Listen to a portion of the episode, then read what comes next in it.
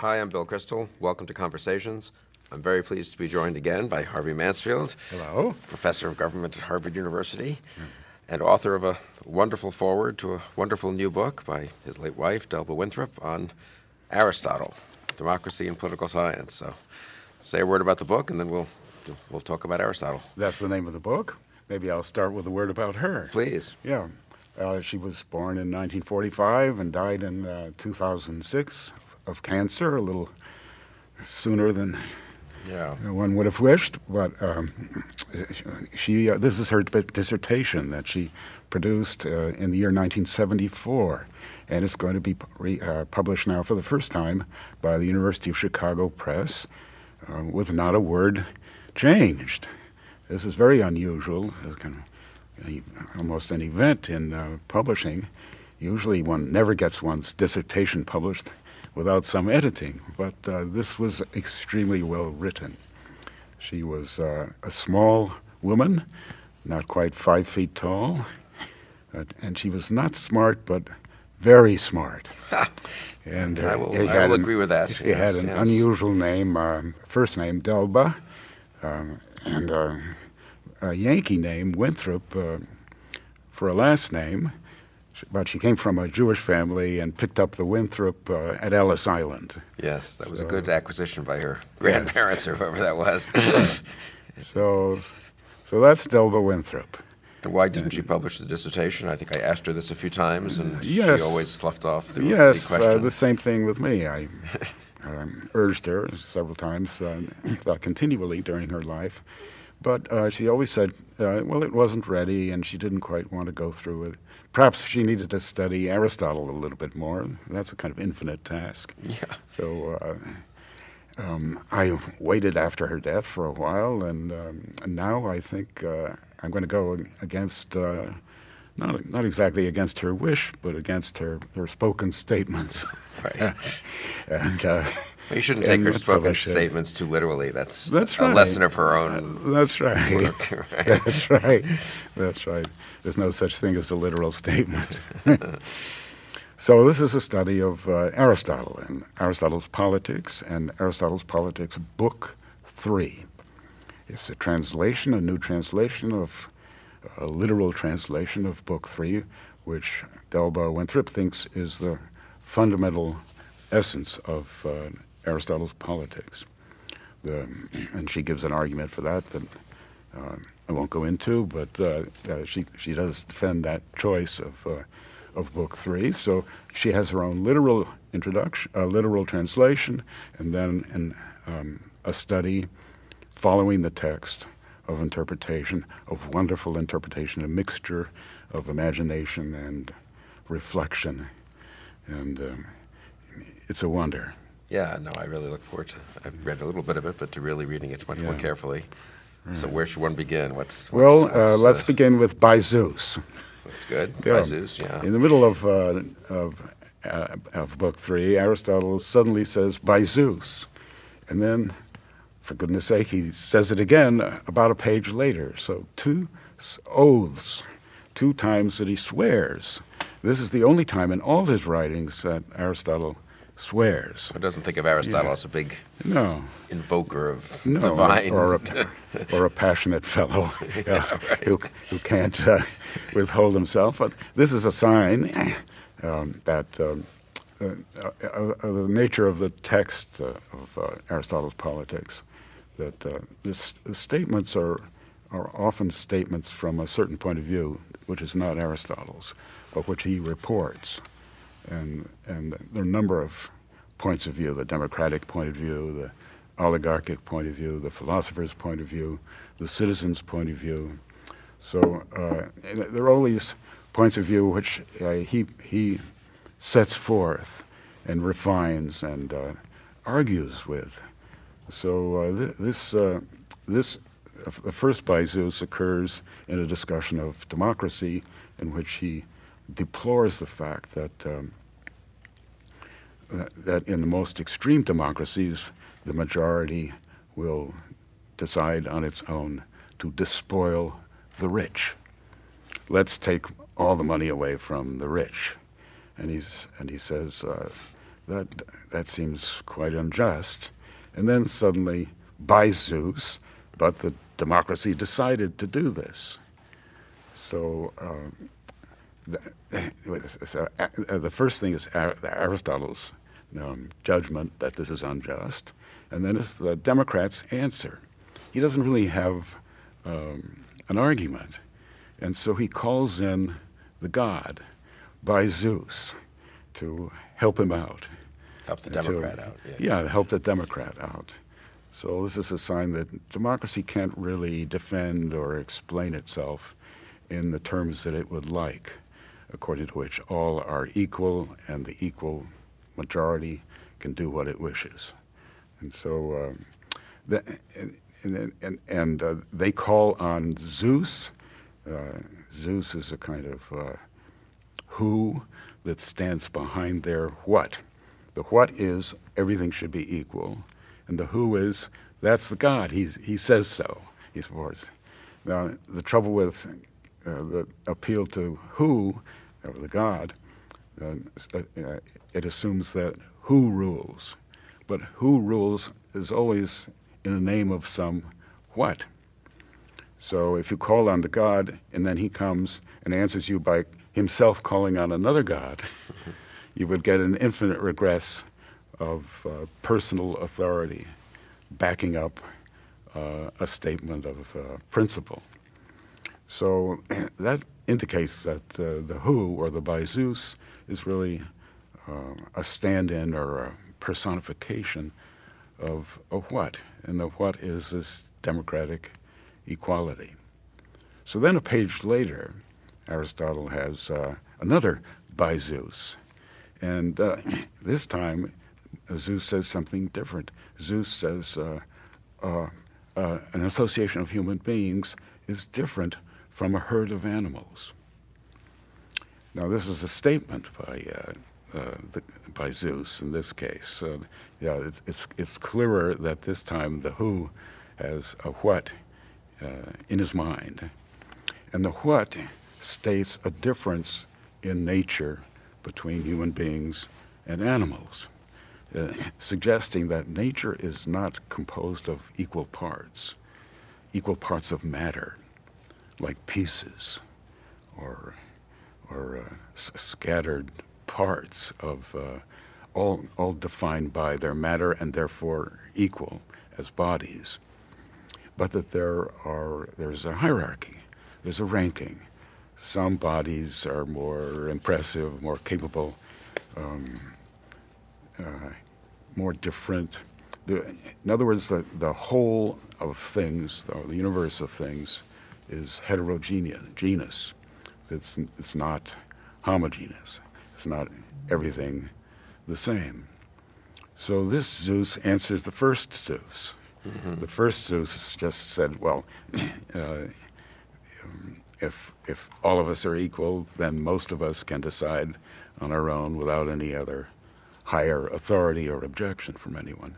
It's, a, it's essentially, the democratic view is essentially uh, that the stronger should rule, the stronger being the more, the more, the many, the most people, the majority. And no qualitative distinctions. And no qualitative distinctions, but uh, just, just, just uh, an assertiveness of, of of rule. And uh, so the second by Zeus is an answer to the first, suggesting that the Democrat needs to have some understanding or some recognition of the differences in rank and hierarchy in, in a people, but also in nature as a whole. It's characteristic of Aristotle in this, especially in this book three, that he's speaking of both. He's speaking of the whole universe of things, and he's speaking of a whole people. And uh, he's suggesting that uh, the philosopher who's interested in the whole of things can learn something from politics, which is a whole of, of human beings. So, so uh, yeah, I want to get to that because I think one of the most striking things about Delba's account is the sort of philosophic counterpart or yeah. underlying uh, character of the, the, the behind politics is behind different political, behind let's say democratic and aristocratic political views is Yeah. a sort of view of nature, a Yeah. democratic, and, and that Aristotle is Yeah. gives an account of that Yes. through the politics, kind of amazingly. Uh, It is. But why? So why? What does it mean that so both the democratic view and the aristocratic view are appealed to, appeal to Zeus for Yeah. backup? Is that right? That's saying? right. So they're each insufficient. Yeah. They neither can Then- be neither yeah, self-evident. yeah, if we can put it that way. if you asked in politics, uh, uh, who rules, is, is the most important question who rules or what rules? It's every, uh, the thing is, it seems that you need both. The who rule, who rules, the answer is always who, but they have something in mind. It isn't just power that they want. That would be sort of modern political science. But they want the power to do something uh, particular, some particular things. They have a program, as we say. So the who stand for a what. To explain the who, you have to look for the what. But then when you get to the what, it turns out that uh, the what always needs to be espoused by some human beings. So the what consists of a statement or a principle which uh, has to be asserted or set forth or pushed by some human beings. And to do that, you can't assume that you're just uh, addressing fellow philosophers who will be convinced by the arguments on behalf of your what, that your statement is, uh, uh, if it's true, is sufficient to gain immediate recognition by everybody. No, you have to persuade. And to persuade, you have to understand that there are different kinds of people whom you are addressing, and therefore the pureness or the sort of the truth of your what has to be modified or qualified to uh, make it persuasive. So every every what, when carried into politics, uh, is um, is is compromised by the fact that it's who. It's it's addre- it's uh, uh, espoused by some who and uh, addressed to another who. So politics ha- a politician has to be aware of the differences of people. And there are these two basic Watts. Is that fair? The sort of democratic and the Yes, uh, the the, democratic and the aristocratic. yeah. Yeah. So- So, uh, so Delba's uh, book is about uh, the whole, she, and she, because she says Aristotle is about the whole with a W. so, um, and and the whole, uh, the Democrat is um, uh, the one that first comes on the scene, because uh, the Democrat is the one that wants a whole and that thinks in terms of the whole. The Democrat uh, s- stands for the people, and the people are a whole by including everybody. Um, however, there's a problem with everybody. See, that a whole is constituted by uh, equal parts, but it's also constituted by unequal parts, or parts that are different from each other, diverse, and each part making a, uh, its own different contribution to the whole. So, uh, if you want to define every a thing, it, it seems that you always need to distinguish between the class and the standard. Suppose you want to define a tree. You want a definition that includes all trees, or uh, that all things that at least resemble trees. Yeah. So that's the class of trees. But you also want a definition that uh, prescribes or describes uh, the best tree, or the complete tree, the perfect tree, the tree that has all that a tree should have. So a definition must include the best, and it must include all instances of the thing. That's easy to do, or easier to do with a tree, much more difficult to do with a human being, because a human human being, the best human being, is can be quite different from the average, or the sort of most general human being defined. So, So the, the class and the standard come to be distinguished, especially when you refer to human beings. And in politics, so then the two typical parties in any society are those who represent the best and those who represent all. So the Democrat begins with his assertion of the need for all, and uh, and but there's the oligarch, or the, the which means literally the sort of the rule of the few. in this case, the few best, however you define best. The oligarch wants to make a distinction among these all, and say that some are better than others, or and some are diverse from others, and not necessarily better, but just different. And, uh, and, the, and the whole, therefore, must be understood to include not just everyone as equal, but everyone as uh, contributing differently. So you could take a present day case, say the welfare state. So now, um, the, the welfare state, on the one hand, has uh, um, policies or programs which uh, address all Americans as equals. So the signature case would be uh, uh, the Social Security program, which is, and this was passed by the Democrats in 1935, and this is say that's what begins the welfare state. but uh, it, the welfare state is not uh, not really described fully by this.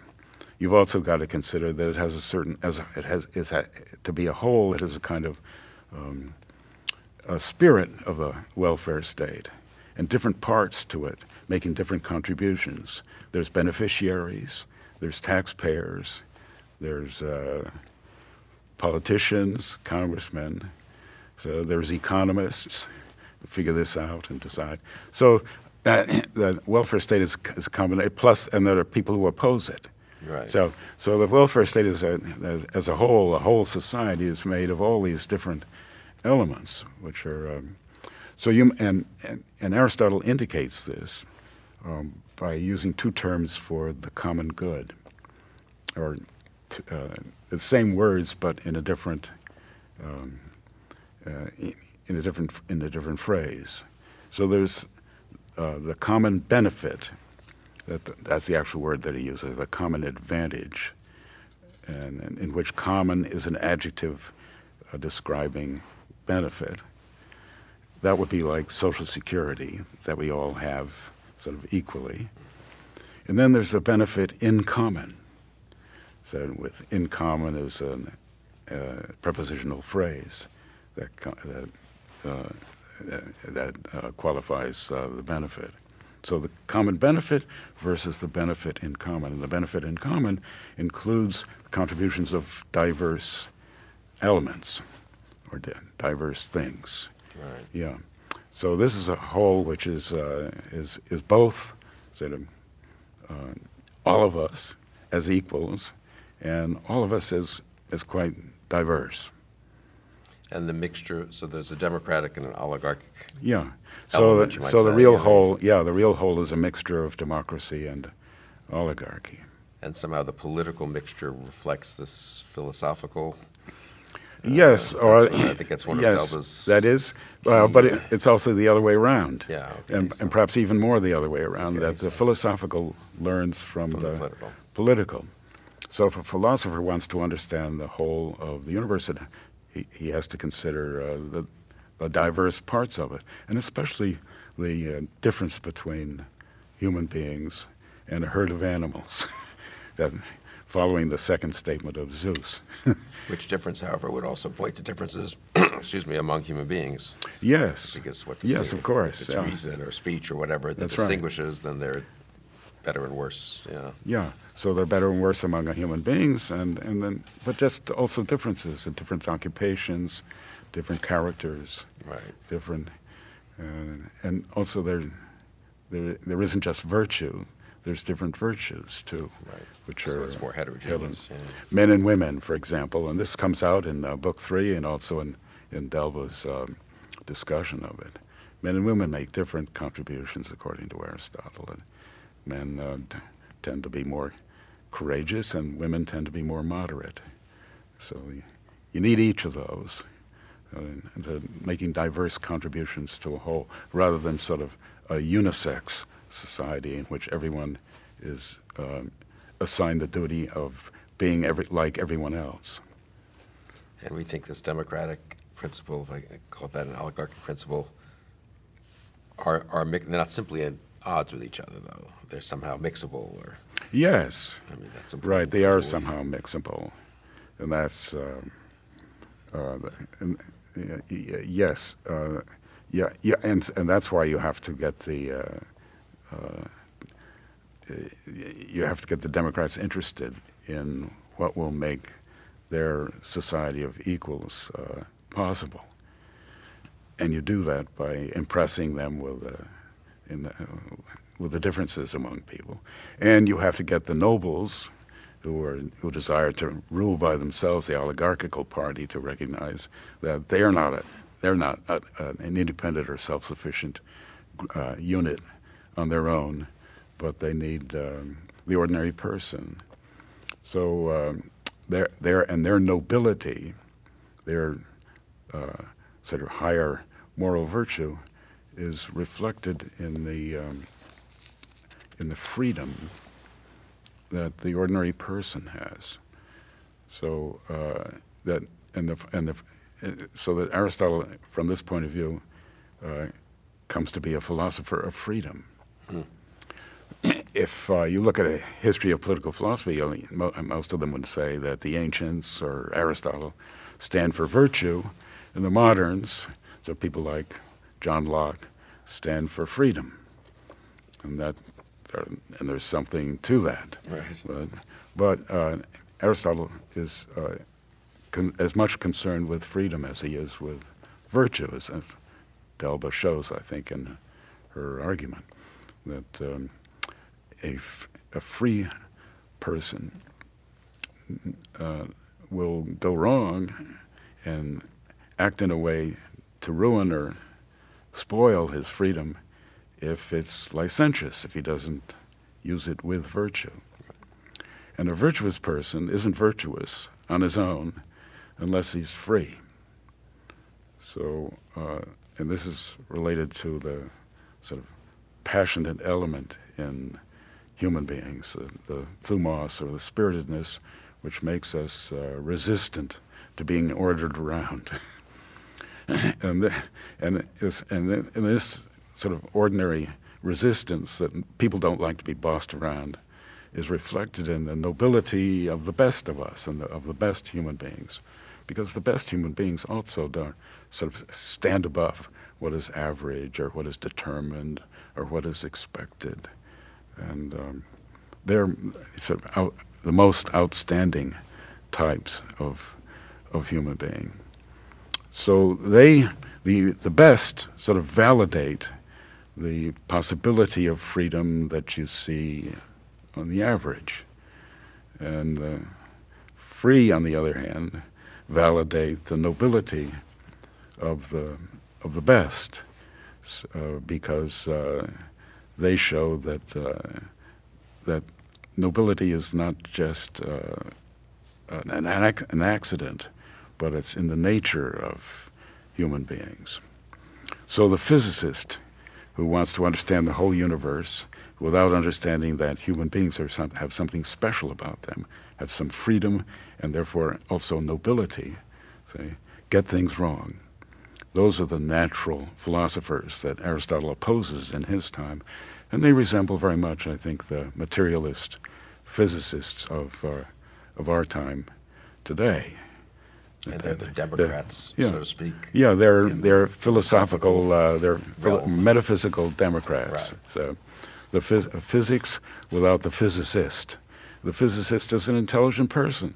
Right. So, the rest of the of, uh, of the university studies, and that is uh, and that is um, um, the standard model tries to describe this big equation. Uh, forgets uh, the the, that uh, there is a difference between an intelligent person or part and an unintelligent part.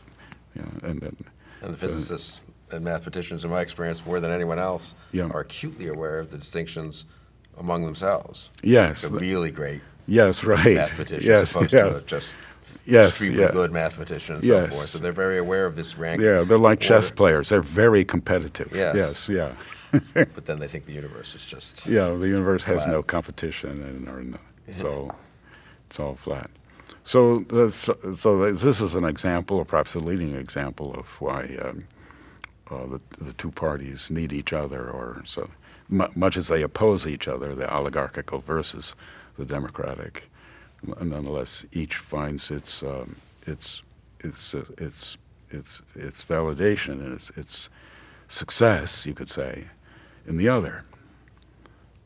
Now, if, if philosophers can learn something from politics, then they're no longer just natural philosophers, but they become political philosophers.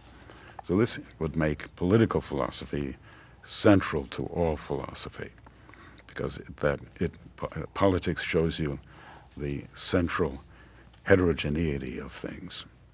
That uh, that all things have this democratic aspect and also uh, hierarchical or and therefore oligarchical aspect. So now this is also how Aristotle opposes Plato. Plato, in his Republic, uh, talks about philosopher kings, and there's a famous passage, and he says that, that there will be no end to uh, to unhappiness among human beings until philosophers become kings or kings become philosophers. But he says this is going to be an accident, a coincidence.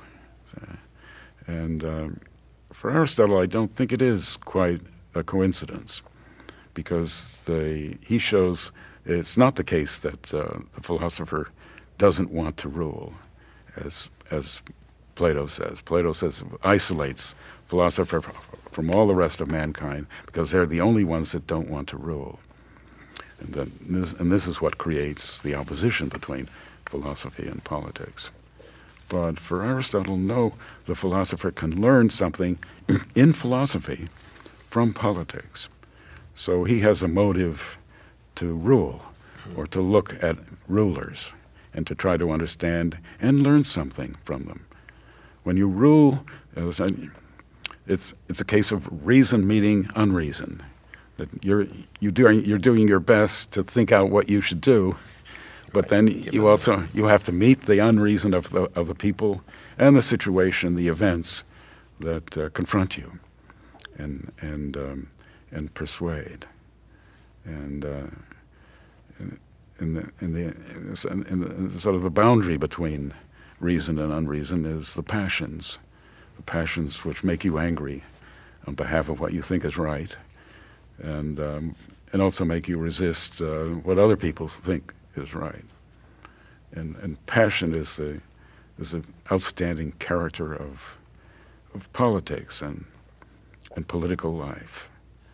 So, uh, so Aristotle, in this uh, view, comes out as a philosopher of of freedom, and, and, and not just of um, of um, deadening or soul destroying virtue. Now, not, that suggests too that the um, central thing for for Aristotle is moral virtue. Moral virtue is also the meeting of reason and unreason. Moral virtue is uh, how you deal with your body. Especially the say the two first moral virtues are are um, courage and moderation. Uh, so the, the men and the women, you could say, yeah. Uh, so that um, courage deals with your fears, and moderation deals with your pleasures. And th- those pains and pleasures, those are uh, th- things that arise from your body. Your injustice. The injustice comes from the fact that everybody has a preference for himself because because you have a body. You can't help taking care of your body, and if you, you forget that, uh, you come to grief. So uh, so mor- moral virtue is, uh, is is not a philosophical virtue because it isn't based simply on intellect. And the problem with courage is not so much to know what it is as to actually do it or practice it. And the same thing with moderation. The moral virtues have to be practiced, they have to be done. But uh, it, it, uh, so it's not uh, intellectual virtue, but in each case you need to use your reason uh, in order to avoid the, the vices which accompany moral virtue. So moral virtue is not determined, it's always based on a choice. And uh, fr- freedom is a, is a choice. and uh, that's how the, the, uh, the first uh, Democrats that uh, Aristotle uh, resorts to in, in Book Three, of The Politics, are disputing. Politics is disputing. now, why do you dispute? Because it isn't absolutely clear what what's worth having. So uh, it's uh, so it's uh, that indicates that you have a choice and that you have a free choice. But it also, it's also the case that you mustn't make a bad choice. So um, if you make a bad choice, then you probably put an end to your choice. Right. Yeah. So you must protect yourself, and you must uh, make, uh, choose well and not and not badly. So f- freedom isn't unconnected to tro- uh, to virtue. Uh, say the, the the right to choose. We have the right to choose versus the right to life. Right. Yeah, that's the right to choose depends on uh, your choosing well, and, and you have to. It is. It isn't a matter of unconcern how people choose when they have the right to choose. And so, and so politics has to take account of that. Uh, that so the philosopher of freedom has to be concerned with, uh, with virtue, with how people actually exercise their freedom. Their freedom. Now, if, if, let's say, philosophic materialism is the erroneous or half erroneous, democratic view of things, what's the analogy, if I can put it that way, in, in the oligarch? What's the oligarchic uh, exaggeration or or well, yeah, the, the oligarchic exaggeration would be shown um, in the philosopher that as if uh, philosophy could rule. As, as if, if, it was simply separate from yes, it's simply, simply separate from the rest of humanity, and and and that as and forgetting that it's human beings who are philosophers, and that philosophical problems arise out of uh, the problems that human beings have, really out of the out of your body. Yeah. And isn't wouldn't a religious view or a certain kind of religious view also be that kind of mistake. I'm just thinking, you know, a kind of, mm, I don't know, separating the soul from the body more than maybe could be defended or that, yes, too right. high a standard, as yes. it were, purity. Kind it of, is. You know. That's yeah, yeah. That, that's that's right. As if uh, the the spiritual were capable of existing on its own, right. without any connection to. Um, to the, to the fact that, the, that it's human bodies that have spirits. So they're different. Their bodies are different from each other. They have different capacities. And so the philosopher, or the political philosopher, learns. I mean, politics is the best example of this, both possibility and necessity of mixing the yes. two views. Yes. So you really do learn from politics. It's not just an unfortunate thing you have to. That is right. Into, you know, yes, yeah. Dip it's, into. Yeah, it's not just something you're subjected to, which distracts you from your your your true uh, uh, vocation. So yeah, so the philosopher would be the highest type of pure oligarch, and then also uh, the sort of nobles or people, right. ambitious people, who exaggerate yeah, the difference between they themselves. exaggerate. They do. They exaggerate the difference between themselves and ordinary people who don't have ambition. Right. Yeah, and then um, and the world does seem to be divided uh, between those who just can't live without being outstanding in some way. They, that, to them, that's a, a, person who's not outstanding is, is that's not living. And um, and on the other hand, those who uh, can't imagine trying to be outstanding when you've got such a nice, comfortable, and uh, secure life uh, without without that uh, incubus. So so uh, yeah, so that's right. The the um, the um, oligarchical, needs a kind of democratic flavor. And so uh, Delba talks about the need for an ethical mathematics and a mathematical ethics. Uh, and ethical mathematics, that's uh, uh, uh the uh, obsession with quantity and with, with uh, the equality of things needs to be made more ethical in, to recognize the difference in, in virtue between equal, among equal persons. And, and then the other thing, the, the mathematical ethics, of people who are full of virtue need to uh, recognize the importance of, of quantity and of, of uh, actual number. Um, Delba makes uh, uh, uh, frequent use of great uh, work by Jacob Klein on Greek mathema- called Greek mathematical thought and the origin of algebra, in which uh, he discusses the nature of Greek mathematics. Um, one could say this much um, quickly that for the Greeks, uh, one is not a number. That's an interesting statement. Right. that uh, when, when we uh, ordinarily say a number of, that always means more than one. So when you count something, you count one. So you count and one is for a unit.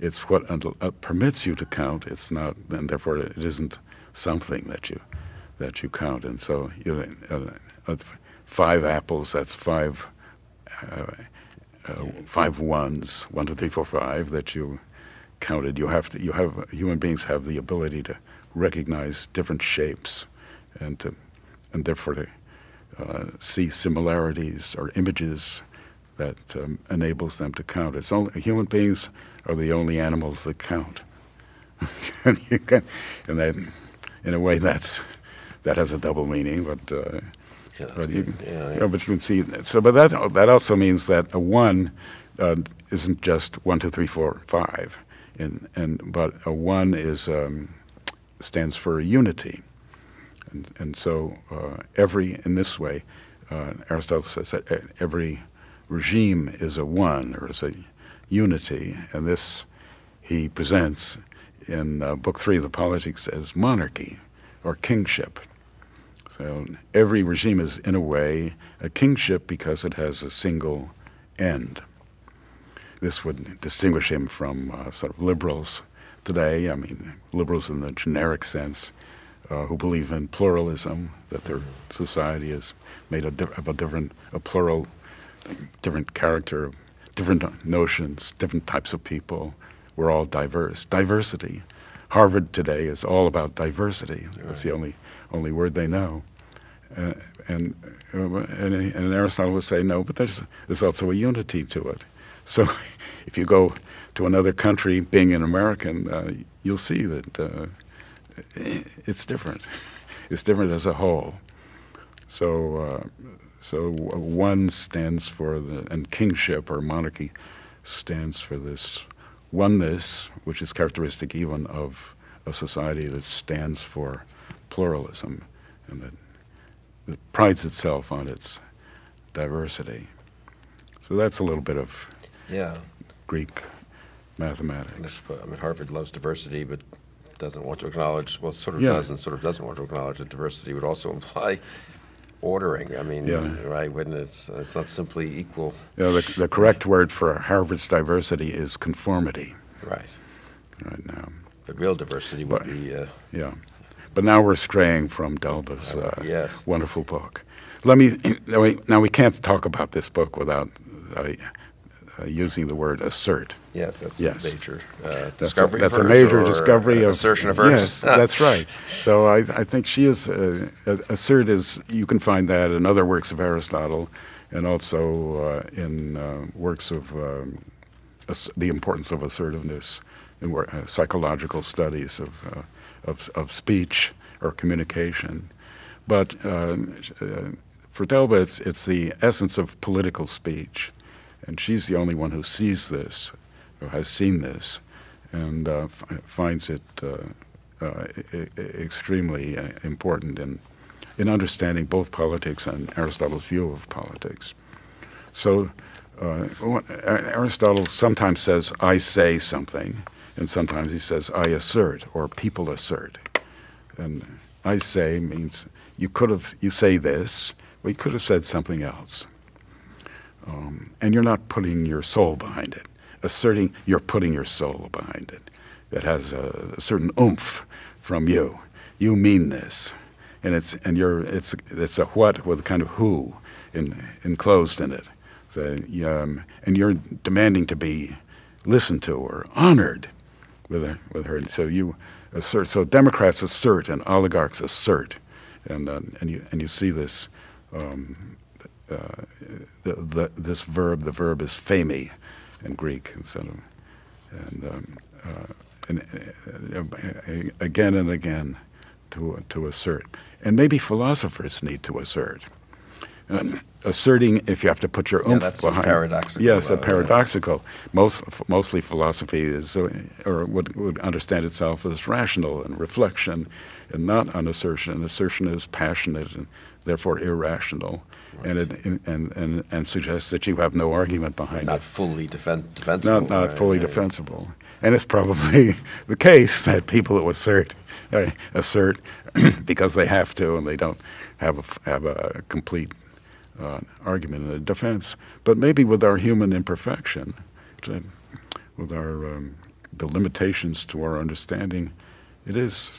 Um, we do have to, even in the best of us, or in the in the most high, in the highest and most difficult cases, uh, have to rely on on assertion. So, so human beings assert their superiority one to another, and in and in um, making much of the distinction between humanity and the rest of non-human universe, uh, that that's a fundamental sort of uh, assertion that we are perhaps entitled to make.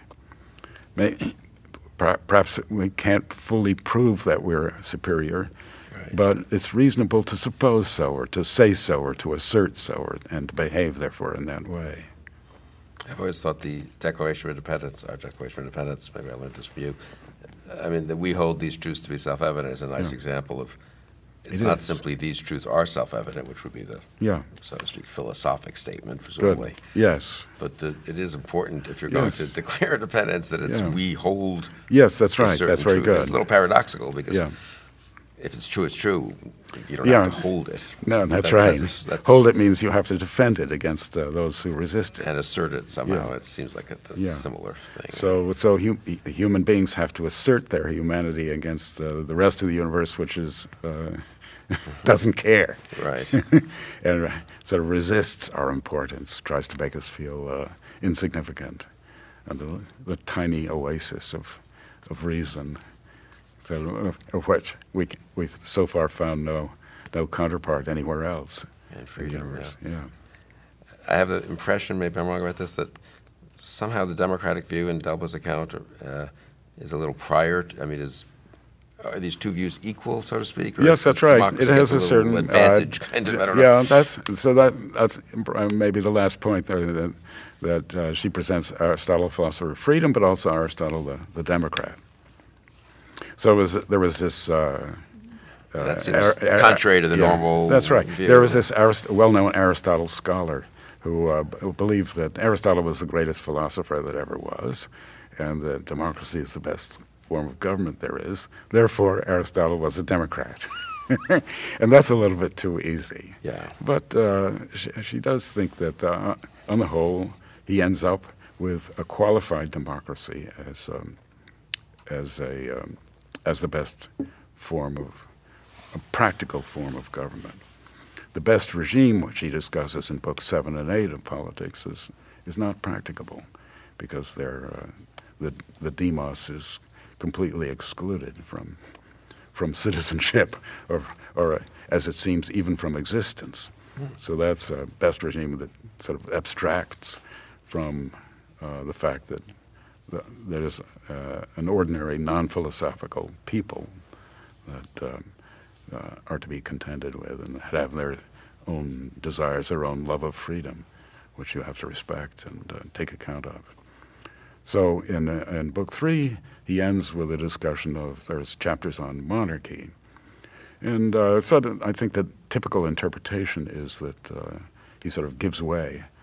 he makes as, uh, as much of an argument for democracy as he can, and then gives way. I guess it's in uh, uh, chapter 11.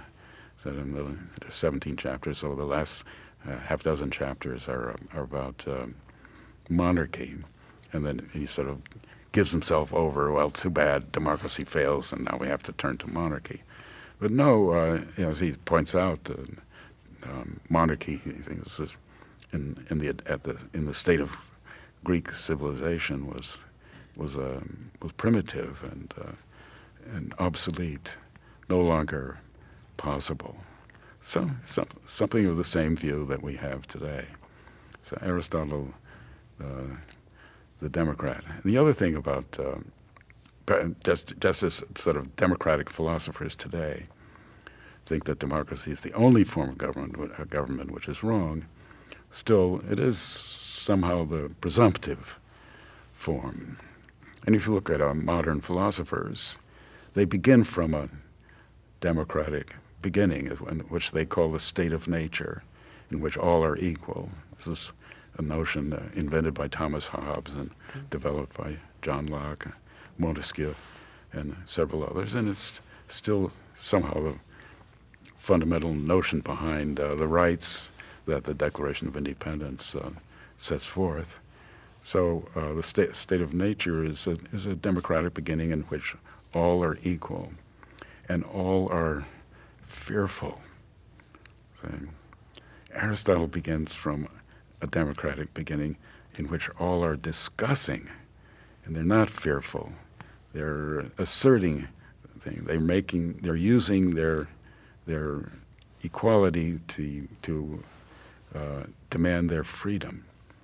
And, and, and in doing so, they illustrate that freedom is a, is a fundamental thing, and also that um, one should begin one's understanding of democracy not from a, a pre-democratic thing, like, like the veil of ignorance. That's, that's John Rawls's uh, counterpart to, uh, to the state of nature. You, you, shouldn't try to begin from an abstract, non-political uh, understanding of of human beings, but you should uh, go right into a democratic discussion bet- between uh, the Democrats and the and the oligarchs, and the reasons that the Democrats give. Because after all, uh, they want everybody to be a citizen, but it turns out there are exclusions, aliens, sort of children, slaves, or you know, so um, um, or um, foreigners who are visiting, or right. or uh, resident foreigners. So uh, how do you explain those? So and that's it gives it leads to an opening for the oligarch. So you don't really want everybody equal. You got uh, you, you want you think you have to be mature, can't be a child, and you have to be born here, can't be a foreigner. So so you're you're so so the, in other words, this sets up the the discussion or the debate.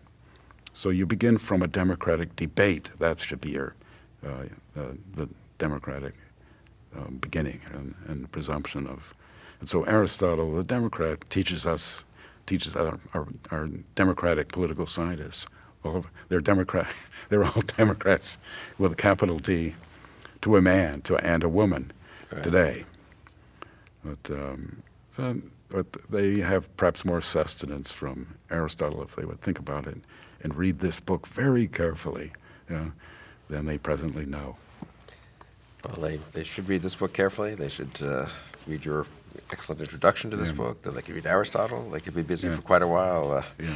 learning things. Uh, By the way, uh, Delba has an introduction to her book, and she also has a note on the translation at the very end of it. And that note on the translation, she tells a little bit more about uh, how she started this and and, and the spirit in which she's investigating. So if you, when you get this book, uh, I would I would begin at the at the at the end, and okay. it's, it's, an appendix called a note on the translation. Yeah, more reveals more, Yes. more than just, yeah, that's the mechanics right. of translation. It I does indeed, yeah, Yes, yeah. good. Well, everyone should read the book, and Yeah. uh, Harvey, thank you so much for taking the time to discuss it. Yeah, it's my pleasure. Thank you. And thank you for joining us on Conversations.